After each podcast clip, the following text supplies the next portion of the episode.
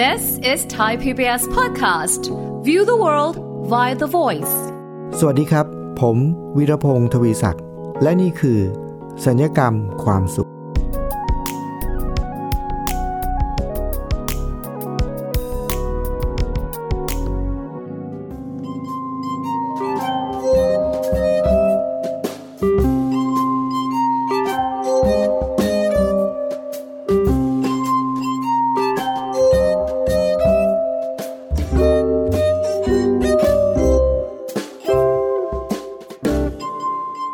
งครับ ถ้าเกิดว่าผมจะถามคุณผู้ฟังนะครับว่า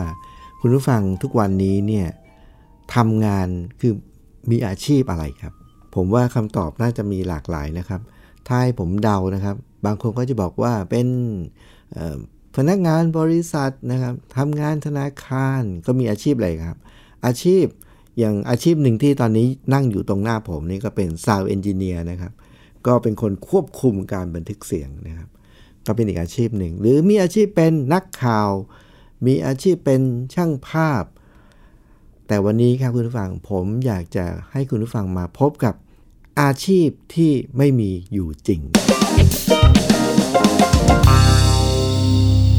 คุณผู้ฟังครับผมเริ่มต้นในการถามว่าแต่ละท่านทำงานอาชีพอะไรคำตอบก็มีหลากหลายนะครับ แต่วันนี้เนี่ยผมจะพูดถึงอาชีพที่ไม่มีอยู่จริง แล้ว ตกลงแล้วพอผมถามไปผมก็งงตัวเองนะครับ คุณผู้ฟังว่าตกลงแล้วมันมีไหม อาชีพที่มีไม่มีอยู่จริงเนี่ยมันมีไหม มีครับ แต่มันเป็นอาชีพที่ผมคิดว่าอันนี้เป็นความคิดเห็นส่วนตัวผมนะ อาชีพเหล่านั้นมีอยู่ครับ แต่ในมุมมองผมอะอาชีพเหล่านั้นไม่มีอยู่จริงครับ คืออาชีพอะไรรู้ไหมครับ ผมจะยกตัวอย่างครับ คืออาชีพ คุณฟังเคยได้ยินอาชีพนี้ไหมครับ อาชีพการเลี้ยงผึ้งครับ เคยได้ยินนะครับ อาชีพการเลี้ยงผึ้งหรืออีกอาชีพหนึ่งคืออาชีพเลี้ยงไส้เดือนครับ เอาแค่ 2 อันนี้ก็พอ จริง ๆ แล้วมันมีเยอะนะครับ อาชีพพวกเลี้ยงผึ้งเลี้ยงไส้เดือนเอเลี้ยงจิ้งหรีด เลี้ยงตะกะแตน เลี้ยงแมงสาบก็มีนะครับ อาชีพเหล่านี้เนี่ยสำหรับผมเนี่ยมันมีอยู่จริงครับ เพราะเราทุกคนเคยยิน แต่ผมมองว่าอาชีพเหล่านี้คืออาชีพที่ไม่มีอยู่จริงครับ เพราะในความเป็นจริงทำไมรู้ไหมครับ คุณผู้ฟัง เพราะลองมาดูนะครับ อาชีพเลี้ยงผึ้งชื่ออาชีพคือเราเลี้ยงผึ้งใช่ไหมครับ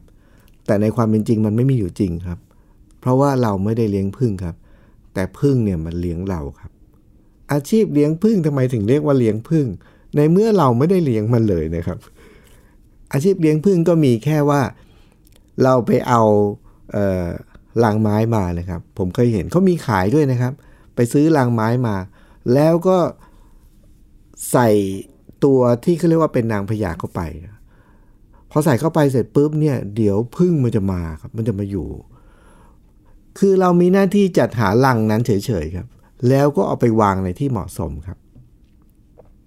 ที่เหลือเดี๋ยวพึ่งจัดให้ครับ พึ่ง พอพึ่งเขามาอยู่เสร็จปุ๊บเนี่ยเขาก็สร้างรัง หลังจากนั้นเนี่ยเขาก็จะมีหน้าที่บินไปดูดน้ำหวานจากเกสร แล้วก็เอามาเพื่อมาเลี้ยงตัวอ่อนครับ หลังจากนั้นเราซึ่งเป็นคนเอารังมาเนี่ย เราก็จะเอาน้ำหวานจากพึ่งนี่แหละ แล้วก็เอาไปขายเป็นน้ำพึ่งเป็นรายได้เลี้ยงตัวเรา สรุปคุณผู้ฟังครับ อันนี้ใครเลี้ยงใครครับ เราเลี้ยงพึ่งหรือว่าพึ่งเลี้ยงเรา จริงๆแล้วถ้าจะพิจารณาดูให้ดีเนี่ยมันเป็นอาชีพที่พึ่งเลี้ยงเราครับ เราไม่ได้เลี้ยงพึ่ง หรืออีกตัวอย่างหนึ่งนะครับ ไส้เดือนครับ เราก็ไปซื้อไส้เดือนมาครับ แล้วก็เอาไส้เดือนใส่ลงไปในบ่อดิน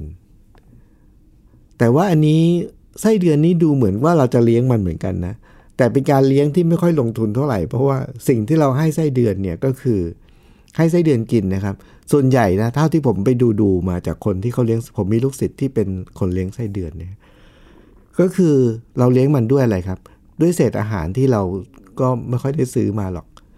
เศษผลไม้เศษผัก เพียงแต่ว่าเขามีกระบวนการที่ถูกต้องเหมาะสม อย่างเช่นว่า ไม่ใช่ว่าโยนเศษผักไปให้เลย ต้องเอา เศษผักเนี่ยไปหมักในดินนิดหน่อยเอาดินกลบอะไรเงี้ยก็มีกระบวนการขั้นตอนนิดหน่อย แต่ว่าอันนี้จะแตกต่างจากการเลี้ยงพึ่งนิดหนึ่งก็คือพึ่งนี่เราไม่ต้องทำอะไรเลย พึ่งไปหาเลี้ยงเราเลย แต่ไส้เดือนเนี่ยก็ถึงแม้จะเป็นเศษอาหารแต่เราก็ต้องเลี้ยงมันอยู่ดีนะอ่า เราอาจจะเลี้ยงมันนิดหน่อย แต่ว่าลงทุนน้อยมากจนไม่น่าจะเรียกว่าเราเลี้ยงมันนะก็คือโยนโยนอะไรไปมันก็หากินแล้วมันก็ ออออกมาเป็นปุ๋ยเราก็เอามูลไส้เดือนเนี่ยไปขาย ก็กลายเป็นอาชีพนะครับผมรู้จักคนมากมายที่ทำอาชีพนี้ หรือผมเคยรู้จักเด็กคนหนึ่งนะครับ ในการบรรยายครั้งหนึ่งก็ไปเจอเด็กคนหนึ่ง ซึ่งเป็นเด็กที่เป็นเด็กที่อยู่ในสถานพินิษนะครับ ก็คือพูดง่ายๆว่าทำความผิดแล้วก็อยู่ในสถานพินิษ แล้วพอเราไปบรรยายเนี่ยเพื่อให้เขาเห็นคุณค่าในตัวเอง ให้เขามีเป้าหมายในชีวิตอะไรเงี้ยนะมีเด็กอยู่คนหนึ่งครับคุณผู้ฟัง ตลอดการบรรยายทั้งวันครึ่งวันแรกเนี่ยเขาไม่สนใจอะไรเลยครับ คือเขาไม่สนใจเราเลย ไม่สนใจเนื้อหาไม่สนใจกิจกรรม คือสีหน้าสีตาไม่ได้อยากร่วมกิจกรรมเลยครับเพราะผมสังเกตเห็นเด็กเหล่านี้ ผมจะรู้ทันทีเลยว่าเด็กเหล่านี้เนี่ยเป็นเด็กที่มีพลังครับ เพียงแต่ว่าเราจะต้องเข้าช่องทางให้ถูก นะครับ ผมก็รอสังเกตอยู่ว่าเราจะเข้าช่องไหนดีนะครับ อย่างเช่นช่วงเช้าเวลาที่ผมถามคำถามเขาเนี่ยเขาก็จะตอบแบบตอบแบบไม่ได้สนใจจะตอบอะ่ะเออ อย่างเช่นถามความเห็นเรื่องนู้นเรื่องนี้เคยรู้สึกก็ตอบมาแต่ว่าผมถามว่าทำไมถึงคิดอย่างนั้นทำไมรู้สึกอย่างนั้นเขาบอกว่าก็ตอบไปอย่างนั้นแหละ ก็คือ เข้าร่วมแบบไม่ได้มีใจร่วม แล้วก็สีหน้าสีตาไม่ได้สนใจเราแล้วไม่แยแสเราเลย เด็กเหล่านี้ผมรู้ว่ามีพลัง แต่ต้องหาทางจนกระทั่งผมสบโอกาสครับ มีอยู่ช่วงหนึ่งครับ ผมก็ถามเด็กๆที่มาเข้าค่ายว่า พวกเราคิดว่าเราเนี่ยชอบ หรือว่าถนัดหรือเชี่ยวชาญในการทำงานอะไร อาชีพอะไร เพื่อในอนาคตเราจะได้ไปทำอาชีพที่ที่เราชอบที่เราถนัด เราจะได้ ชีวิตเราจะได้ดีขึ้นครับ หลายคนก็ตอบอาชีพอะไรต่างๆ นานาเนี่ยครับเด็กคนนี้นะครับ ก็ตอบอาชีพเเขาอยากจะมีอาชีพเเลี้ยงแมงสาบครับ คือ ผมเคยได้ยินมาว่ามันมีอาชีพเลี้ยงแมงสาบ แต่ว่าผมก็ไม่รู้ว่าเลี้ยงยังไงเลี้ยงแมงสาบ แล้วเลี้ยงไปเพื่ออะไรแล้วราคามันยังไงเนี่ยพอเขาพูดว่าเขา อยากเลี้ยงแมงสาบปุ๊บมันเป็นสิ่งที่เราไม่มีความรู้เลยครับ ผมก็เลยถามเขาไปบอกว่า เลี้ยงแมงสาบเนี่ยข้อที่หนึ่งผมขอถามหน่อยเดี๋ยวว่า คนเลี้ยงไปขายไข่ แล้วคนที่มาซื้อซื้อไปทำอะไรเนี่ยเขาบอกเขาก็เล่าให้ผมฟังบอกว่า อาจารย์ แมงสาบเนี่ยคนที่เขามาซื้อเนี่ยเขาซื้อเพื่อเอาไว้เป็นเหยื่อไปตกปลาครับบอกอ๋อแล้วมันแล้วมันขายตัวละเท่าไหร่ล่ะเนี่ยเขาบอก อ้แมงสาบที่เขาจะบังขายที่ไปเป็นเป็นเหยื่อตกปลาเนี่ย มันเป็นแมงสาบที่มันยังไม่ได้โตเต็มวัยตัวมันจะเป็นแบบเหมือนกับมันยังตัวมันยังเป็นเหมือนแมงสาบเนี่ย แต่ว่ามันจะเป็นตัวขาวๆหน่อยยังไม่ยังไม่แก่เต็มที่นะเขาก็เอาไปเกี่ยวเบ็ดเนี่ย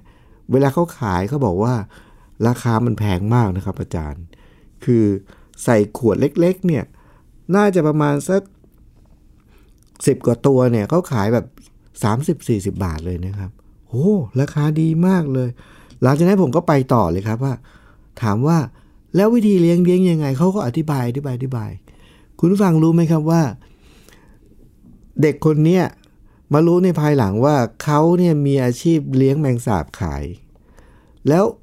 แต่วันนั้นเนี่ยประเด็นคือพอผมไม่มีความรู้เรื่องนี้ก็เลยถามเขาพอถามเขาเนี่ยคุณผู้ฟังครับ หลังจากนั้นในการอบรมต่อจากนั้นเนี่ยนะครับ การที่เราไม่มีความรู้เราไปถามเขา แล้วเขาเล่าให้เราฟัง มันทำให้เขาเนี่ยมีความภาคภูมิใจในตัวเอง แล้วรู้สึกว่าตัวเองเนี่ยมีคุณค่า หลังจากนั้นเนี่ยกิจกรรมอื่นๆหลังจากนั้นเนี่ยเขาให้ความร่วมมืออย่างเต็มที่แล้วก็ รู้สึกว่าเหมือนเขาเป็นคนเก่ง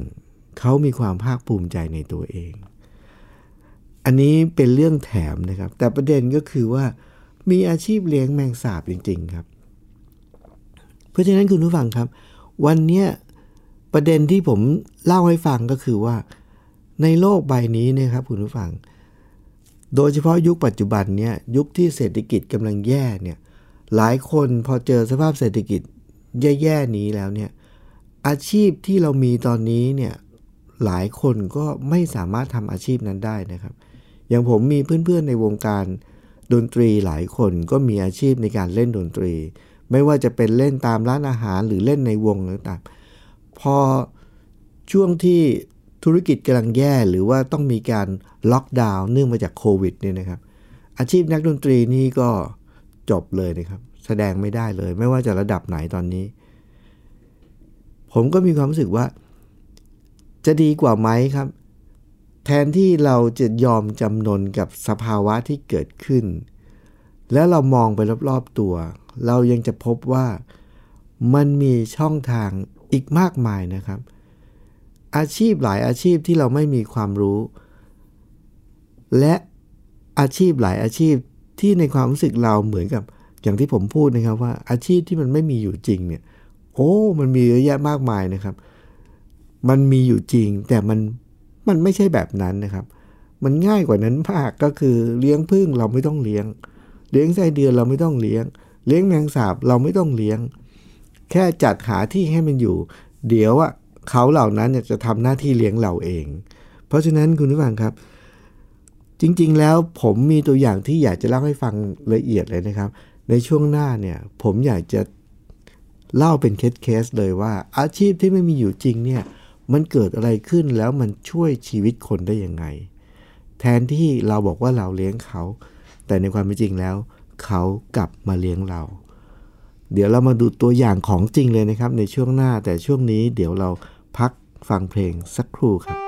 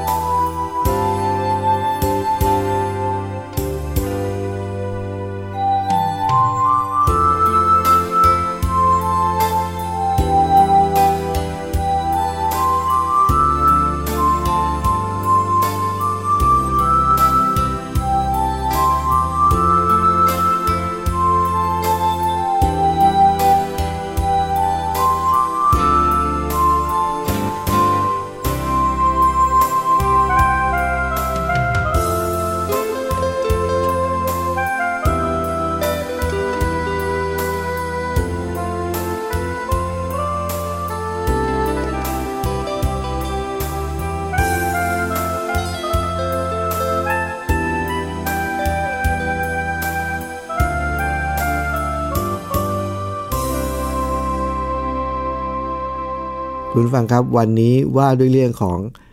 อาชีพที่ไม่มีอยู่จริง แต่ว่ามีจริง ๆนะครับ ฟังดูแล้วก็จะสับสนนิดหน่อยนะ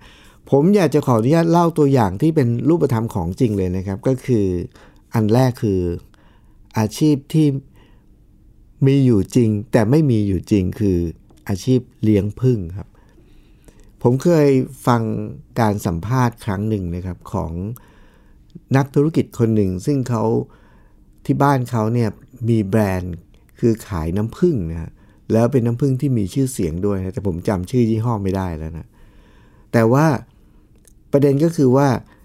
ในรุ่นพ่อแม่เขาเนี่ยเขาเป็นคนภาคเหนือครับ พ่อแม่เขามีสวนลำไยสวนลำไยแล้วก็ปลูกลำไยส่วนลูกเขาเนี่ยก็มาเรียนในกรุงเทพเรียนจนจบทางด้านการตลาดอะไรต่ออะไรเลยนะครับ ลูกเขาก็พอเขาเรียนจบเขากลับไปเขาก็สังเกตเห็นว่าทำไมพ่อแม่เขาซึ่งเป็นชาวสวนลำไยเนี่ยทำสวนลำไยมีมีที่ดินของตัวเอง แล้วก็ปลูกลำไยขายเนี่ยทำไมแต่ละปีเนี่ยนอกจากจะไม่ได้กำไรแล้วบางทีเป็นหนี้ด้วยนะครับ เพราะว่าการทำเกษตรเนี่ยบางปีก็มีลำไยก็ออกเยอะอ้าวราคาก็ตก บางปีลำไยก็ราคาขึ้น แต่ว่า อากาศแปรปรวนนะทำให้ลำไยก็ไม่ได้ลูกเลยอะไรเงี้ยนะ เพราะฉะนั้น เกษตรกรที่เขาปลูกลำไยเนี่ยพ่อแม่เขาเนี่ยเขามีความรู้สึกว่าเป็นอาชีพที่แปลกๆ พอเขากลับบ้านไปเขาก็สังเกตเห็นอะไรบางอย่างครับ คือ พ่อแม่เขามีสวนลำไย แต่รายได้ไม่ค่อยดี แต่เขาสังเกตเห็นว่าทุกปีเนี่ยครับ จะมี กลุ่มคนหนึ่งที่เขามีอาชีพที่เขาเรียกว่าอาชีพเลี้ยงพึ่งเขาจะมาขอพ่อแม่เขาเนี่ยที่เป็นสวนลำไยคือมันทำข้อตกลงกันนะไม่ได้ไม่ได้เป็นการจ้างหรือว่าไม่ต้องเสียตังค์เขาก็แค่ขอเอาพึ่งเนี่ยเอาลังพึ่งที่เขามีพึ่งอยู่เนี่ยเอามาไว้ในสวนลำไยของพ่อแม่ แค่นั้นเอง เอามาวางเอามาวางไว้ในสวนลำไยเนี่ยซึ่ง ชาวสวนลำไยเนี่ยการที่มีคนเอาพึ่งมาเลี้ยงในสวนลำไยตัวเองเนี่ยเจ้าของสวนก็ได้ประโยชน์นะครับ เราไม่ได้เสียอะไรแต่เราได้ประโยชน์คือพึ่งที่มาอยู่เนี่ยเขาจะทำหน้าที่ในการช่วยผสมเกสรของของลำไย เวลาที่เขามาดูดน้ำหวานเนี่ยเขาก็ทำหน้าที่ผสมเกสรไปให้ด้วย ก็คือว่าต่างคนต่างได้ประโยชน์ แล้วคนที่ เอาพึ่งมาเลี้ยงในสวนลำไยก็ไม่ต้องลงทุนอะไร แค่เอาพึ่งมาวางไว้เฉยๆพึ่งก็มีหน้าที่บินไปหาน้ำหวาน แล้วก็ทำงานผสมเกสรไปด้วยในตัวนะแต่ว่าข้อตกลงก็คือ ในแต่ละปีครับ พอท้ายฤดูเนี่ยเขาก็จะเก็บน้ำหวานที่พึ่งเนี่ยไปดึงไปเก็บมาจากเกสรเนี่ยแล้วพอขายน้ำพึ่งได้เท่าไหร่เนี่ย เขาก็จะมีส่วนแบ่งให้กับเจ้าของสวนลำไยด้วยนะฮะก็แบ่งให้ทุกปีทุกปีอย่างเงี้ยก็เป็นข้อตกลง คราวนี้ลูกชายของเจ้าของสวนลำไยแห่งนี้เนี่ยครับสังเกตเห็นว่า พ่อแม่ซึ่งเป็นเจ้าของสวนลำไยทำสวนลำไย แต่มีแต่หนี้สินเพิ่มขึ้นเรื่อยๆนะแต่คนที่เอาพึ่งมาฝากเลี้ยงเนี่ยทำไมถึงรวยขึ้นเรื่อยๆ ก็เลยเกิดไอเดียว่า ถ้าอย่างนั้นทำไมเราถึงไม่เลี้ยงพึ่งเองเนี่ยก็เลยเกิดไอเดียไปศึกษาเรื่องการเลี้ยงพึ่ง แล้วก็หลังจากนั้นก็มาเลี้ยงพึ่งเองเลยครับ ไม่ต้องรอให้ใครมาฝากแล้ว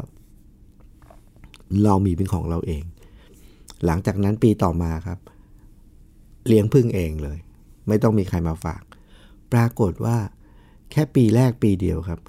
รายได้จากการขายน้ำพึ่งมากกว่า มากกว่ารายได้ที่เกิดจากการขายลำใหญ่ครับ หลังจากนั้นเนี่ยก็ทำพัฒนามาเรื่อยๆ แล้วก็พัฒนาผลิตภัณฑ์ แล้วก็ทำเรื่องแบรนด์ เรื่องยี่ห้อของตัวเองทำแพคเกจจิ้งให้สวยงาม จนกลายเป็นบริษัทที่ขายน้ำผึ้งที่มีชื่อเสียงยี่ห้อหนึ่งเลยทีเดียว โดยเป็นน้ำผึ้งที่มาจากสวนลำไยของตัวเอง คุณฟังเห็นไหมครับว่า ตัวอย่างของการที่สนใจในอาชีพบางอาชีพที่มันฟังดูประหลาดประหลาดที่ผมบอกว่าอาชีพที่ไม่มีอยู่จริง แต่มันมีอยู่จริงเนี่ยก็คืออาชีพเลี้ยงพึ่งแต่เปล่าเลยครับ เราไม่ได้เลี้ยงพึ่ง แต่พึ่งต่างหากที่เลี้ยงเรา อันนี้อาชีพที่หนึ่งนะครับ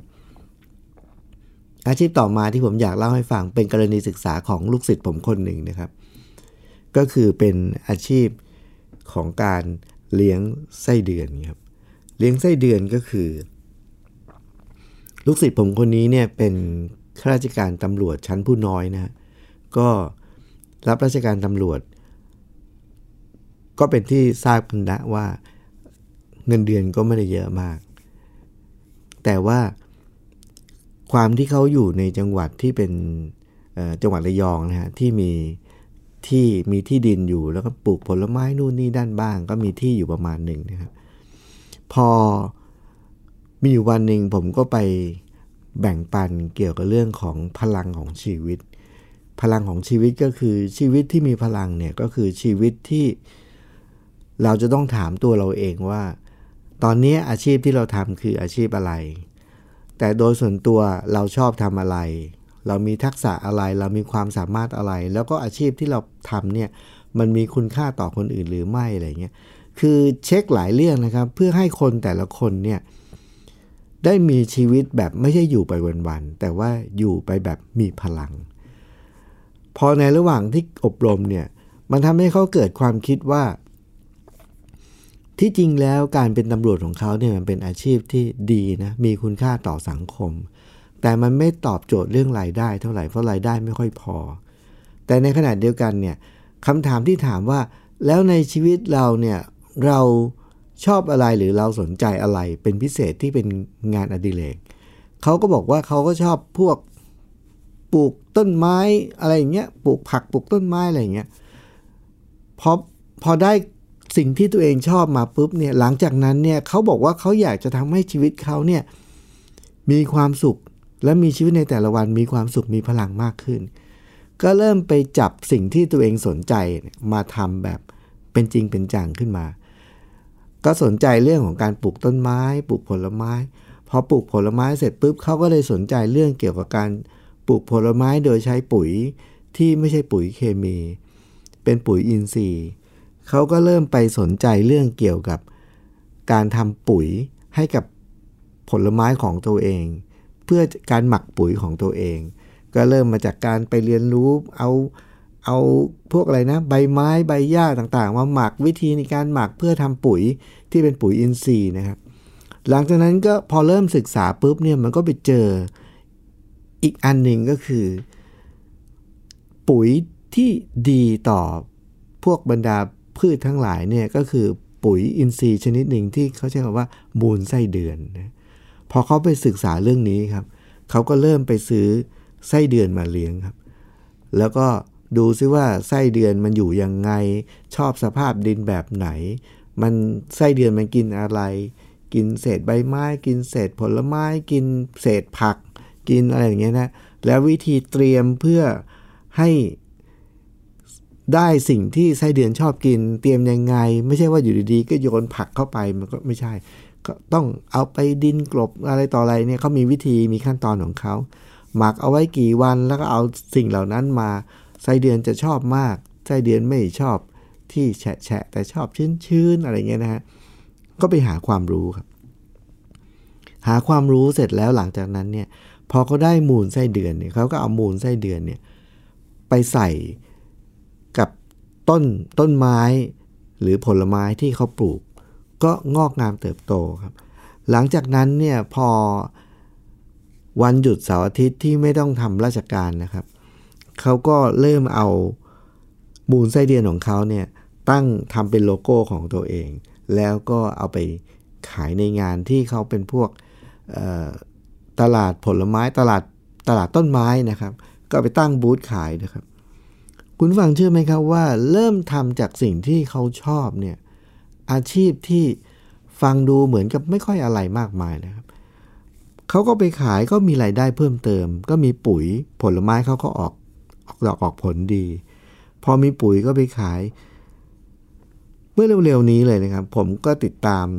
ข่าวข่าวเขาเนี่ยเขาก็บอกว่าบางวันที่เขาไปขายเนี่ยครับคุณผู้ฟังเสาร์อาทิตย์เนี่ยไปนั่งหลับหลับตื่นตื่นนะก็คือลูกค้าไม่เยอะหรอก นั่งแบบหลับๆตื่นๆ ขายวันนั้นขายปุ๋ย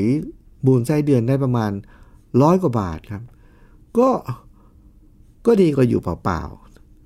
ๆ จะได้ไม่เสียเวลาไปเปล่าๆ ก็มีรายได้มากินขนมนิดหน่อยทำไปเรื่อยๆ ต่อมาครับคุณผู้ฟัง ผ่านไปอีกไม่กี่วันครับ ได้ข่าวว่าที่บอกว่าเดิมขายได้แบบหลับๆตื่นๆ ขายได้ร้อยกว่าบาทเนี่ย ไปเจอลูกค้ารายหนึ่งก็มา ที่เนี่ยที่เขาไปขายที่งานต้นไม้เนี่ยนะครับ มีลูกค้ามาขอสั่งซื้อมูลไส้เดือนครับคุณผู้ฟัง แต่ว่าอันนี้ไม่ใช่หลับหลับตื่นตื่นแล้วนะครับทำให้เขาตื่นตัวอย่างมากเลยได้ออเดอร์นี้ออเดอร์เดียวเลยครับ ก็คือว่ามีคนมาสั่งซื้อมูลไส้เดือนจำนวน 1 ตันนะหนึ่งตันนี่คือพันกิโล โอ้โห คุณผู้ฟังครับ อาชีพที่มีอยู่จริง แต่ไม่มีอยู่จริงครับ กลายเป็นเรื่องอัศจรรย์ของชีวิตเลยครับ เพราะอะไรเพราะว่า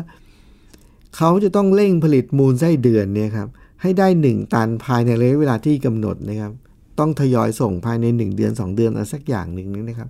แต่ประเด็นคือพอรุ่งขึ้นเนี่ยผมก็เห็นเขาก็ตือรือร้นเลยครับ ตอนนี้ ต้องไปซื้อกระบะ ต้องไปซื้อกระมังไปซื้อกระถางเพื่อเตรียม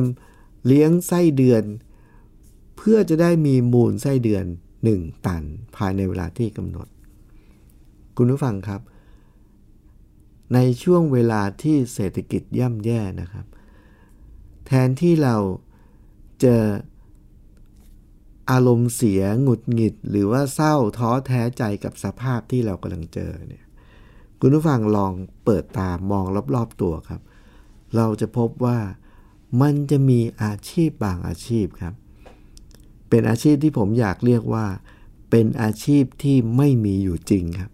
แต่เป็นอาชีพที่มีอยู่จริง และ